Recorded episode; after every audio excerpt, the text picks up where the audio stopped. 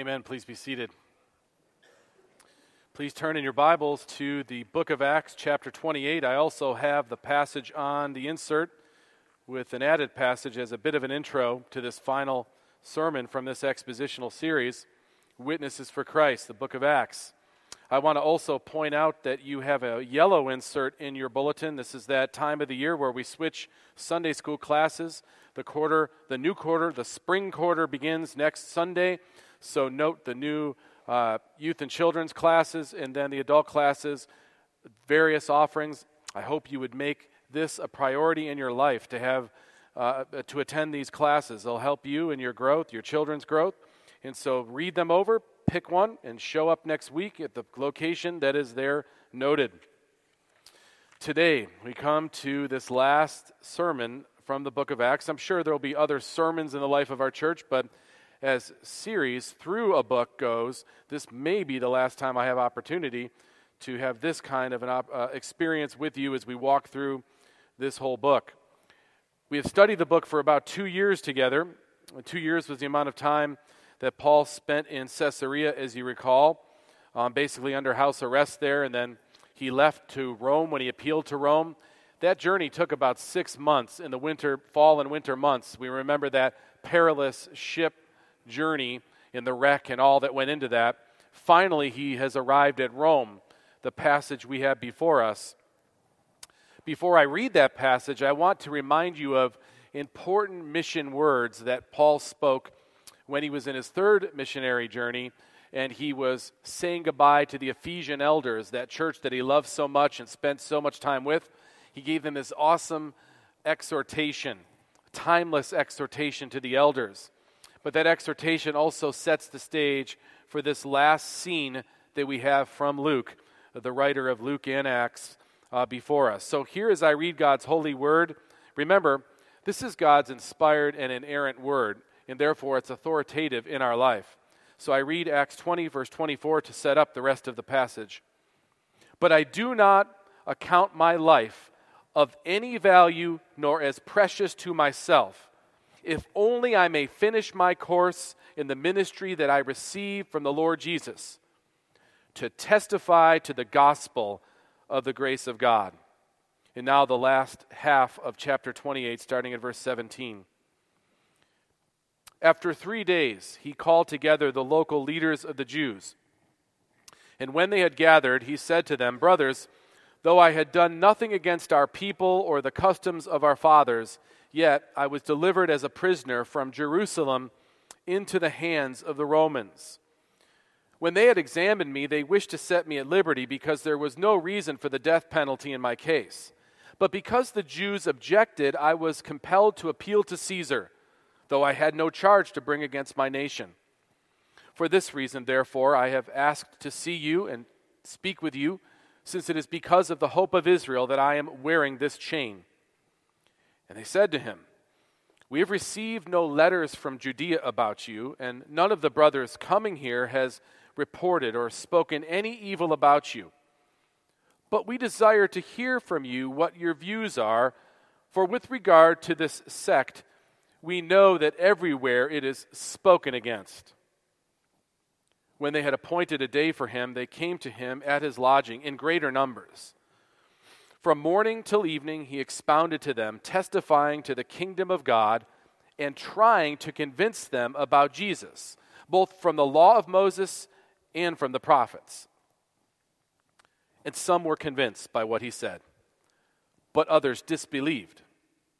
In disagreeing among themselves, they departed after Paul had made one statement The Holy Spirit was right in saying to your fathers through Isaiah the prophet, Go to this people and say, You will indeed hear, but never understand, and you will indeed see, but never perceive.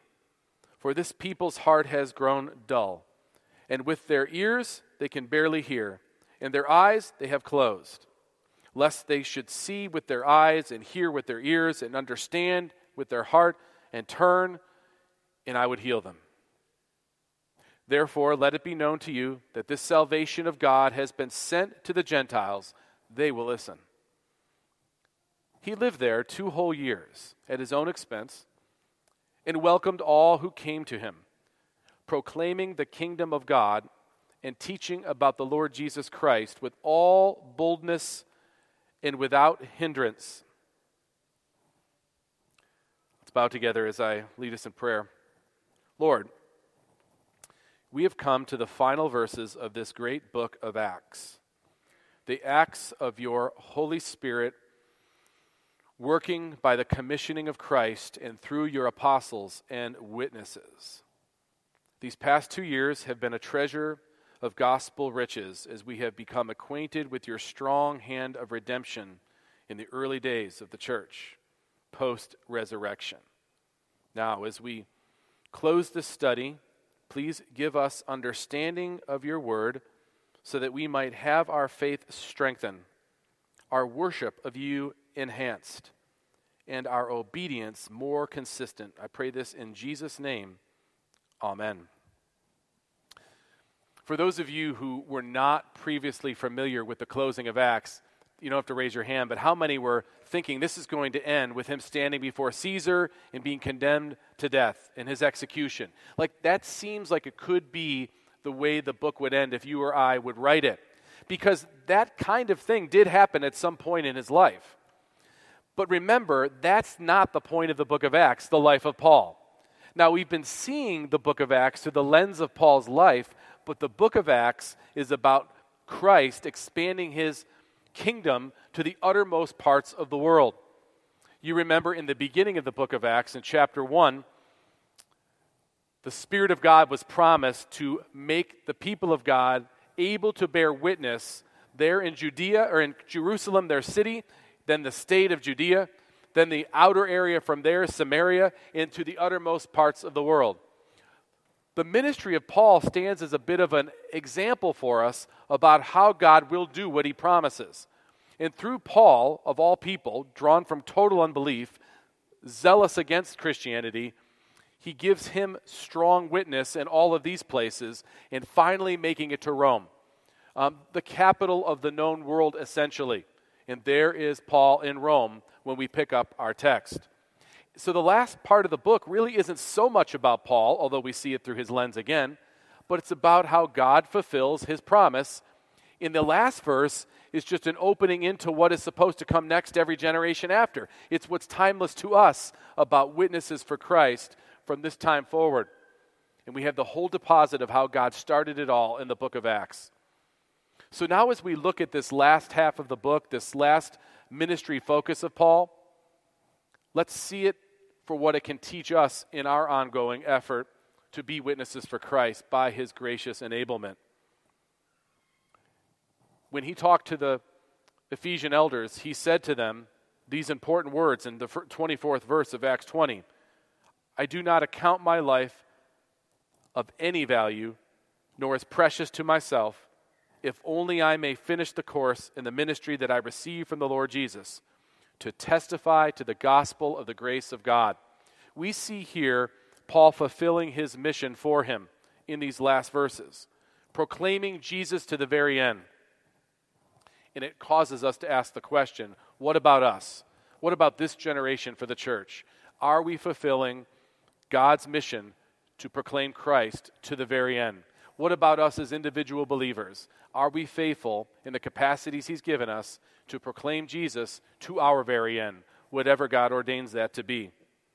These final words of Luke describing Paul's last official gospel ministry activities, like so much of Paul's ministry that we have seen, gives us direction for ministry in all time periods. You'll notice first in verse 17 and following, we can see the importance that Paul places on assessing the obstacles to his gospel mission. He's there in Rome ultimately to give witness to Caesar, and that's really symbolic of Rome itself, but Caesar personally, even we could assume, if God gives the opportunity. But in so doing, he has to be careful, and he does something careful right at the beginning to assess what his obstacle might be to this mission. Verse 17. After three days, and that's three days after recovering from his long journey to Rome, he called together the local leaders of the Jews now we might think, why would he go right into the furnace here, since that's where that's who he was leaving from in Jerusalem. But it says that he called together the local leaders of the Jews. And when they had gathered, he said to them, Brothers, though I had done nothing against our people, nor or the customs of our fathers, yet I was delivered as a prisoner from Jerusalem into the hands of the Romans. So Paul was in Roman custody, and that was clear, and he wanted that to be clear to the Jewish leaders there. He didn't know the basic temperature of the Jewish leaders in Rome like he knew it in Jerusalem. We know how it was in Jerusalem. It was extremely pressuresome from him there. He had to basically be protected by the Roman tribune. He had to get sent away from there to assure his, his ability to stay alive, and he goes to Rome. So now he wants to assess what is the temperature of the Jews here, because if it's hot, I have to be careful to fulfill my mission carefully. So he's trying to gather what do they know about him, what do they know about Christianity. At the same time, he's sending them the message that he comes with some pedigree, he has knowledge, he's clearly a, a teacher, um, and he's advocating for Christianity, he's protected by Rome. All of this is just careful assessment of what he's up against as he gets to Rome.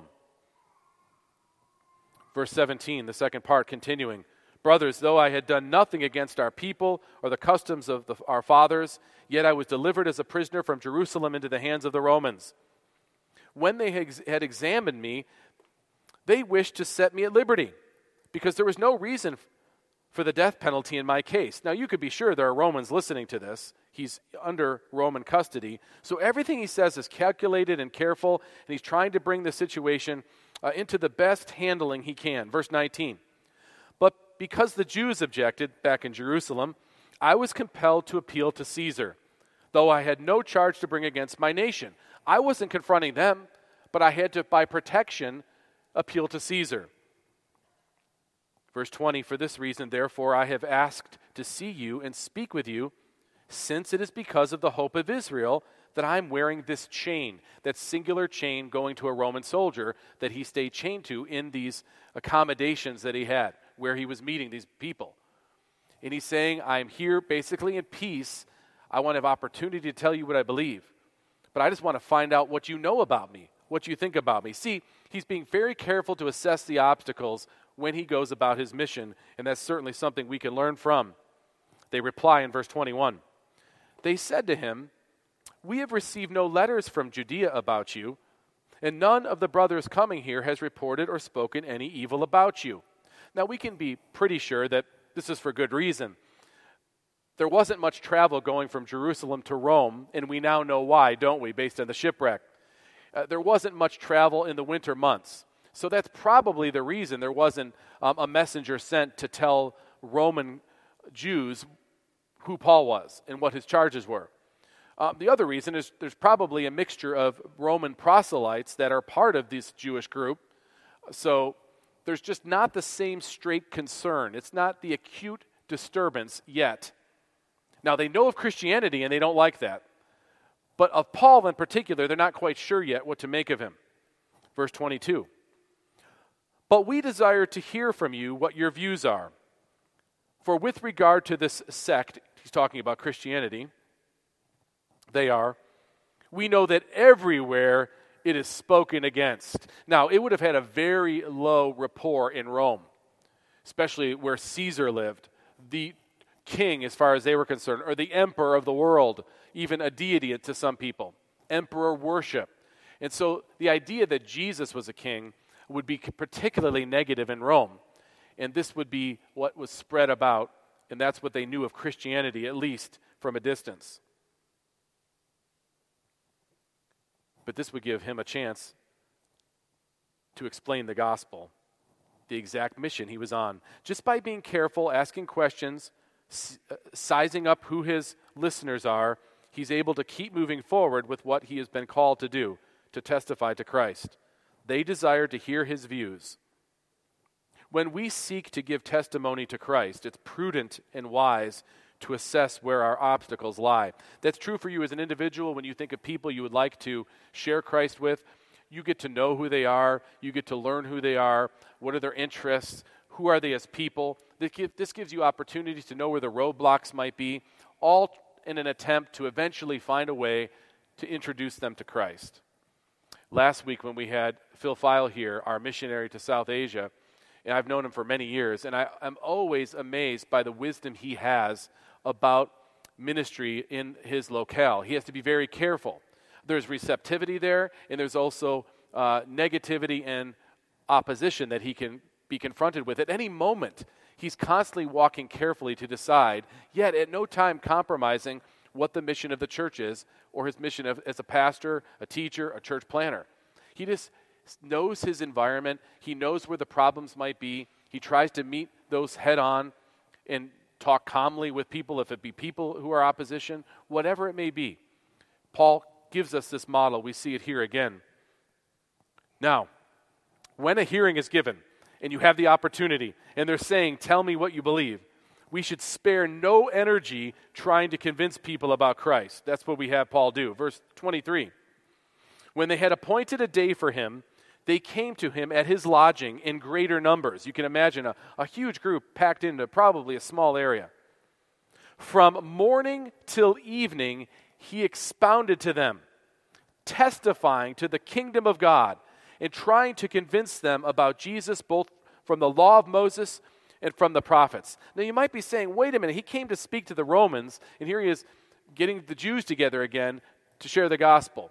Now, a couple reasons. You know that Paul's not only was he trying to assess the, the level of hotness against him with the Jews there, because that would determine perhaps the mindset that the Romans had toward them. If they were like the ones in Jerusalem, it might not be hard to sway Caesar to kill him.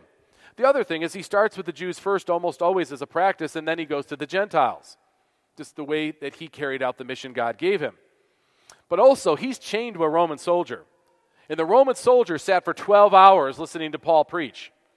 So there's more to this than just him talking to the Jews. There's an audience here, and because he's able to stay here for so long, really the, the climax of this book is far greater than you might imagine at first reading.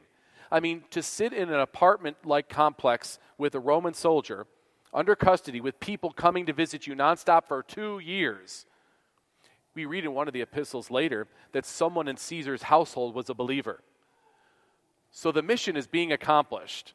But now he's got this captive audience, if you will, as they listen. And look at all the ways for 12 hours he works to convince them. The passage says that he expounded to them, it says that he testified to the kingdom of God, or he thoroughly testified, or fully testified, as the language, the Greek language, reveals. Full testifying. He was trying to convince, it says in one version, persuade in another about Jesus. Derek Thomas comments on this. Paul's use of persuade is especially noteworthy. It speaks of Paul's rhetorical skills and powers of assimilating evidence in a convincing fashion as well as heartfelt conviction. He's pouring everything he has into trying to convince them about Christ. Uh, about Christ. But notice what the passage says in particular. Um, he is there to expound to them, testifying to the kingdom of God and trying to convince them about Jesus from the law and the prophets. Now, these are synonymous, but there's a nuance to these terms, especially given his audience. The big hangup for the Jews was their notion of Messiah was one of a political liberator. Yes, spiritual, but really they would manifest their spiritual power or favor from God by how much actual physical liberation he could give the people of Israel. So their idea of Messiah was not a Nazarene who was cursed on a tree. Their idea was one who would be the anointed one of Israel, like David, but way better, like David 3.0. And he would come and be the king of Israel to dominate all those below, maybe sub, make them come to God, but it would be through this Messiah king in Israel. So that's their picture of the kingdom of God. You could imagine that Paul, the well understood Pharisee who knew the Bible better than probably anyone sitting there, had to reframe for them what the kingdom of God actually was. It was actually way better than what they imagined. It was an eternal kingdom, a kingdom you couldn't see with your eyes at first glance because it's a spiritual one. It crosses over every boundary you've ever thought of before. It's not just about the Jewish people anymore. It's like was promised to Abraham. All the nations would benefit from Messiah. And Jesus is that Messiah. And this kingdom is now being built. This is the great kingdom of God that Jesus forecasted. And so he's testifying to this. He's expounding to them so they understand this. Now, at the same time, he's preaching to them Jesus. And he's doing so for 12 hours. He's laying out Jesus as the Savior. And how does he lay out Jesus as the Savior? Well, we've got examples of that we've studied throughout this study. But here in particular, he goes to the law of Moses. Another hangup for the Jews would be the fact that nobody can keep the law perfectly. They're doing these sacrifices over and over again. The rich young ruler may have claimed that he did, but what the rich young ruler really meant was basically, I keep them. Paul's here to say, through the law of Moses, guess what? Jesus kept it perfectly. Not like the rich young ruler said, or any of you may say, just to say you're better than the person next to you, but you know you still sin. No, the law of Moses was perfectly fulfilled by Messiah. Of all the Israelites who ever lived, of all the Israelites who would ever receive the covenant promises, none of us sitting here, Paul might say, could receive them because we failed. But there's one, one Israelite who kept the law of Moses. And if we believe in him, we have kept the law of Moses through him. So you can imagine him preaching Christ with great passion with regard to Jesus' act of obedience in perfectly following the righteous standard of God in the law that they all knew and were scared of because they couldn't keep it. Don't be scared anymore, you could hear Paul saying. Jesus has kept it for us. And then he goes to the prophets. So now, in light of that, this anointed one the prophets are talking about, can you see that this is the Christ? In Isaiah 53, when Jesus passively obeys and puts himself under the wrath of curse, and curse of God on our behalf. We're saved in him. Now, do you know that's the Jesus? And he was raised again. God did not allow his body to see corruption. Through the mouth of David, he speaks. So you could just, I would love to, I hope in heaven, the Lord gives us these flashbacks to moments I've always wanted to see unfold. But as a preacher, keeping people awake for 12 hours while chained to a Roman soldier and go through all redemption history would have to be in the top five of the things I want to see, Lord willing. From dawn to dusk. For us, spare no energy as a church to do all we can to proclaim the gospel to everyone. Now, corporately, we come together as a team and we give towards this, we serve towards this. Every function that you fulfill in the life of the church is part of bolstering the church's greater mission. It's all necessary.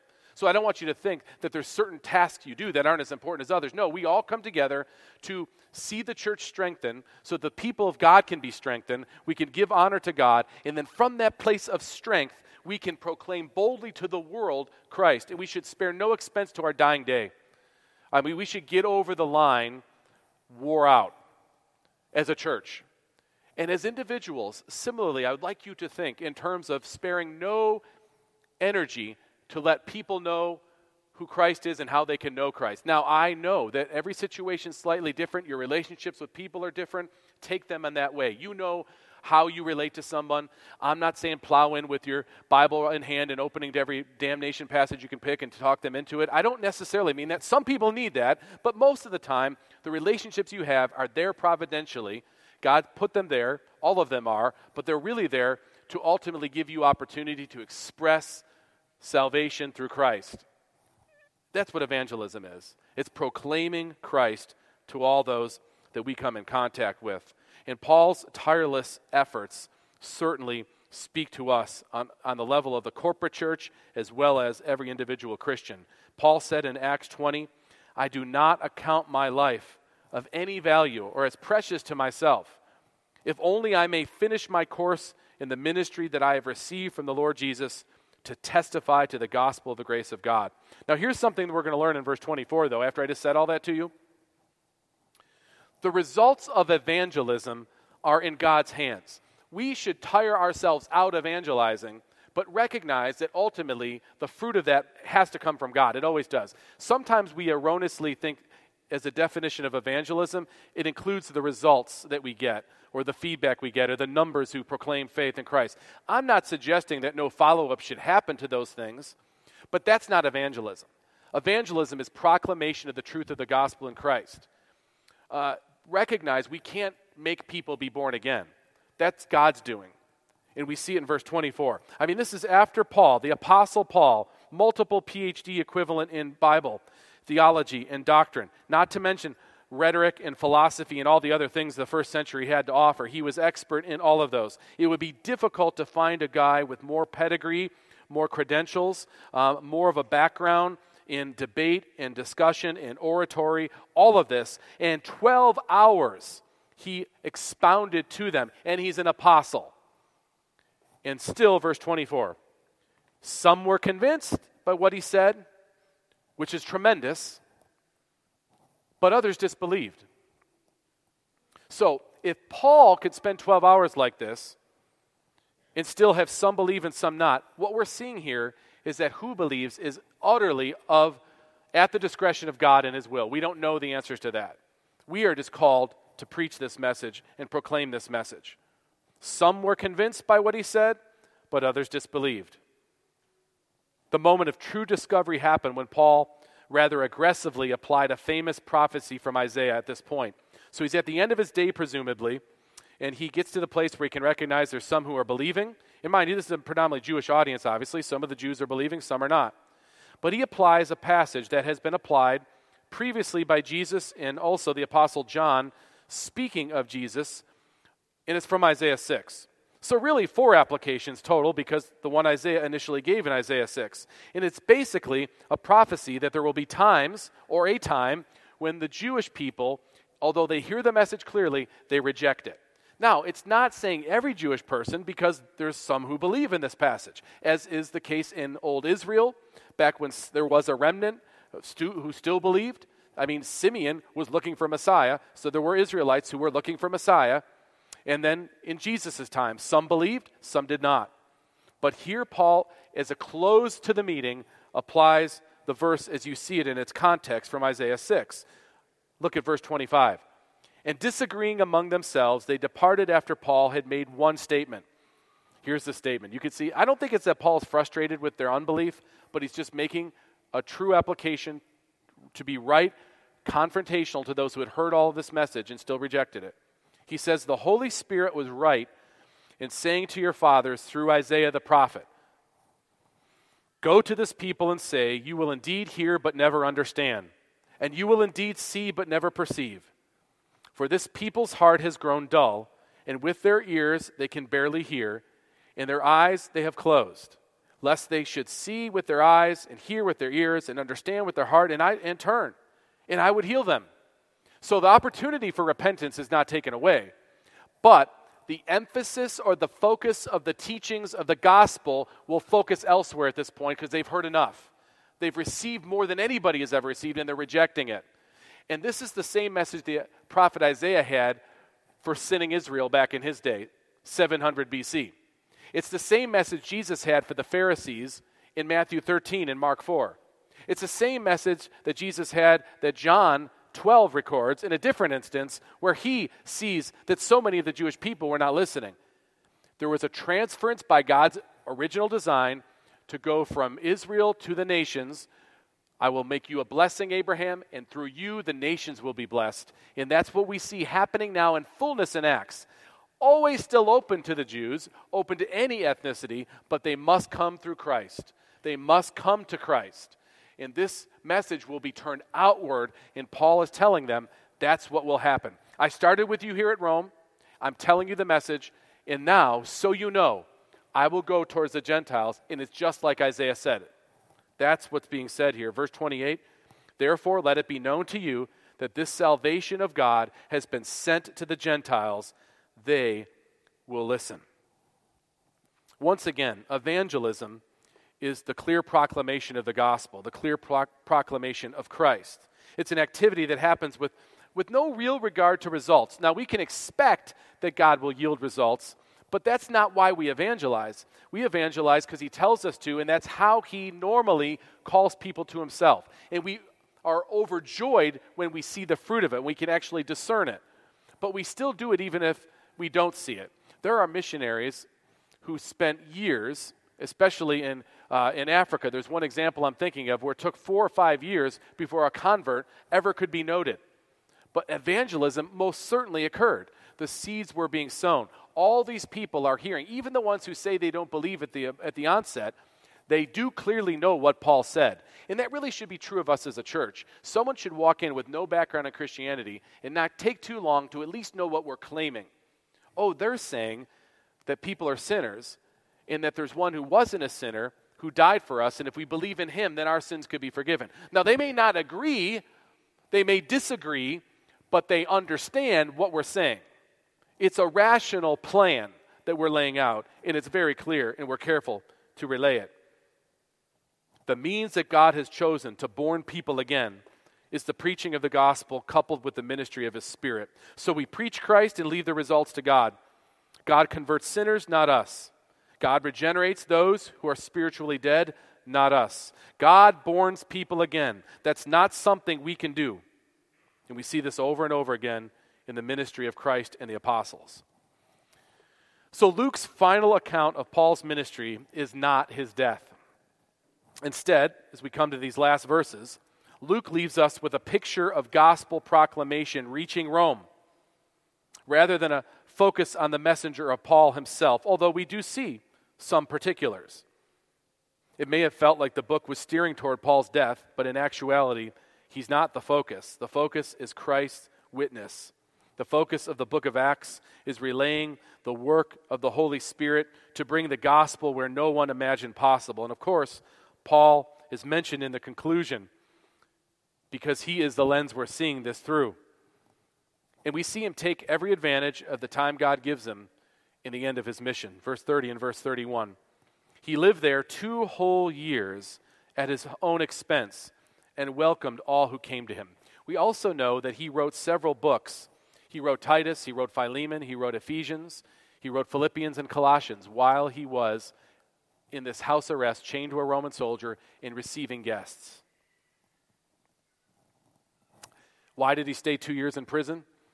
Some have surmised that that's just the legal statute for how long before the Jews had to prove their case. And since they could not prove it or did not press it any further, after two years he was released. He lived there two whole years at his own expense and welcomed all who came to him. Verse 31. What did he do?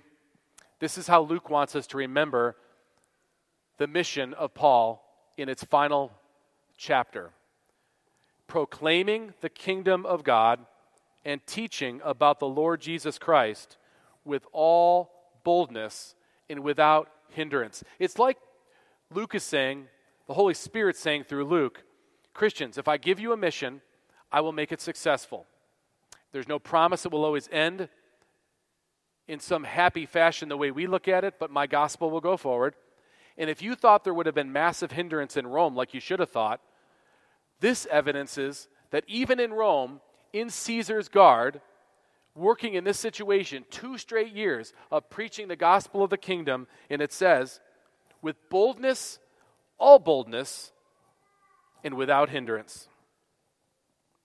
Derek Thomas wrote this Rather than finish the book focused on Paul's death, therefore, Luke leaves it focused on the gospel and its unfinished mission to the world. It's just left there open as the gospel goes forward. What an ending, really. It keeps in coherence with Christ as the hero of this book through the ministry of the Holy Spirit in the apostles and those early Christians and extended to us. Now, what did happen to Paul? We don't find out in Acts, and we only have church history attestation. We do know from some of the epistles that he wrote 1 Timothy after he got out of Roman prison. He got out of this prison experience and he was free for maybe two years until the time of Nero. And in those two years, he wrote 1 Timothy, the pastor that he left in Ephesus. Then it seems, by all accounts, that he was taken back into prison under Nero's guard, and from prison, knowing his life was about to end, he wrote his second letter to Timothy. And in that letter, Paul said this The time of my departure has come. I have fought the good fight. I have finished the race. I have kept the faith. Henceforth, there is laid up for me the crown of righteousness, which the Lord, the righteous judge, will award to me on that day, and not only to me, but also to all who have loved his appearing. Paul fulfilled God's mission for him proclaiming Jesus to the end. Will that be said of us for you? By God's grace, it will. John Stott, who I've leaned upon throughout this series for many good thoughts, said this The Acts of the Apostles have long ago finished, but the acts of the followers of Jesus will continue until the end of the world, and their words will spread to the ends of the earth. And I say to you, my brothers and sisters, we are in fact witnesses for Christ. Let's bow together as I lead us in prayer. Father, we are very grateful for your word and especially this book that we have now completed. From this book, we have learned of your dynamic actions to grow the kingdom of Jesus from the time of his resurrection and his ascension until now. And still, Lord Jesus, we know that you are seated at the right hand of your Father, actively advancing your kingdom by subduing your enemies to yourself, as you've done with us here gathered. Now, we are no longer your enemies, but we are sons and daughters of God because of your work on our behalf, Lord Jesus. In Holy Spirit, we have studied your movement in the regeneration and salvation of people throughout the book of Acts, as well as your special empowerment of the apostles to speak and write your word. We praise you for preserving those words in Scripture so that we could grow in God's grace. Father, this exposition of the book of Acts may end today, but the growth of our faith and our encouragement to obey your commission has been refreshed. And we ask that our zeal for Christ would last a lifetime and that we may finish the mission that you have given to us, proclaiming Jesus to the end. Pray this in his name. Amen. Let us respond by singing a victorious hymn about Jesus' dominion and his power and his worship. 296 will stand and sing the first uh, four verses of All Hail the Power of Jesus' Name.